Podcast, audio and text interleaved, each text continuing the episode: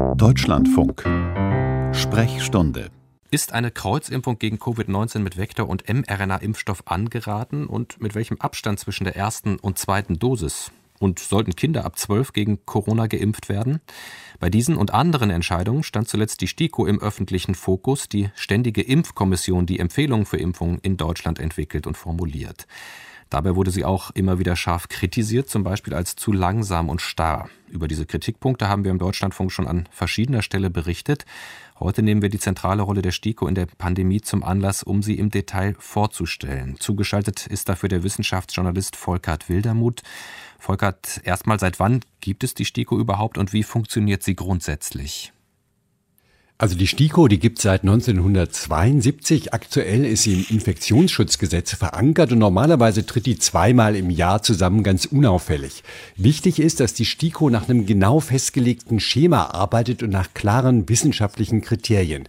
Stichwort evidenzbasierte Medizin. Erst wird die Literatur gesichtet, dann alle Daten gewichtet, bewertet. Manchmal werden sogar eigene mathematische Modelle entwickelt und erst nach diesen sehr aufwendigen Evaluierungen spricht die STIKO dann Empfehlungen Empfehlungen zur Impfung aus. Die werden im Impfkalender gebündelt und danach richten sich die zuständigen Bundesländer dann.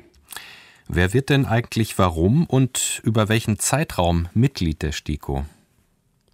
Also erstmal, die Mitglieder sind ehrenamtlich und sie sind unabhängig. Und sie werden jeweils für drei Jahre vom Bundesministerium für Gesundheit berufen. Die sprechen sich noch mit den Ländern ab. Aktuell gibt's 18 STIKO-Mitglieder, die sind noch bis 2023 im Amt. Den Ulmer Virologen Thomas Mertens kennt inzwischen wohl jeder aus dem Fernsehen. Aber insgesamt geht's darum, ganz verschiedene Kompetenzen zusammenzubringen. Also medizinische Disziplinen, es sind mehrere KinderärztInnen dabei, dann Gesundheitsexperten, Mikrobiologen, Virologen, Infektionsforscher, Epidemiologen, die gehören alle zum Team. Teilnehmen können auch Experten, zum Beispiel Gesundheitsministerium, RKI, Paul-Ehrlich-Institut, aber die dürfen da nicht mit abstimmen. Welche Relevanz und welche Folgen hat denn dann eine erfolgte STIKO-Empfehlung, also wenn es sie einmal gibt für Ärztinnen und Ärzte, aber auch für Krankenkassen oder Versicherungen? Also erstmal, wenn ein Impfstoff zugelassen ist, dann dürfen ihn Ärztinnen und Ärzte einsetzen, ganz unabhängig von der STIKO-Empfehlung. Aber natürlich, so eine Empfehlung stärkt dann das Vertrauen in die Impfung.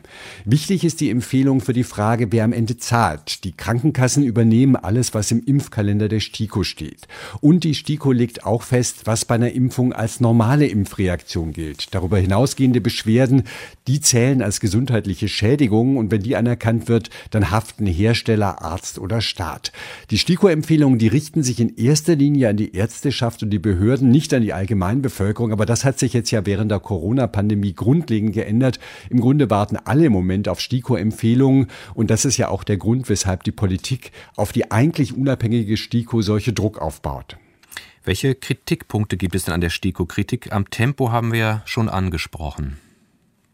Ja, es gab früher auch den Vorwurf zu enger Verbindung zur Pharmaindustrie, Beispiel Schweinegruppenimpfung, da hat Transparency International dokumentiert, da hatte die Mehrzahl der STIKO-Mitglieder Kontakte zu den Herstellern, wobei Kontakte, da kann es auch einfach um Informationen gehen. Jedenfalls hat die STIKO reagiert, seit 2008 müssen Verbindungen zur Pharmaindustrie offengelegt werden.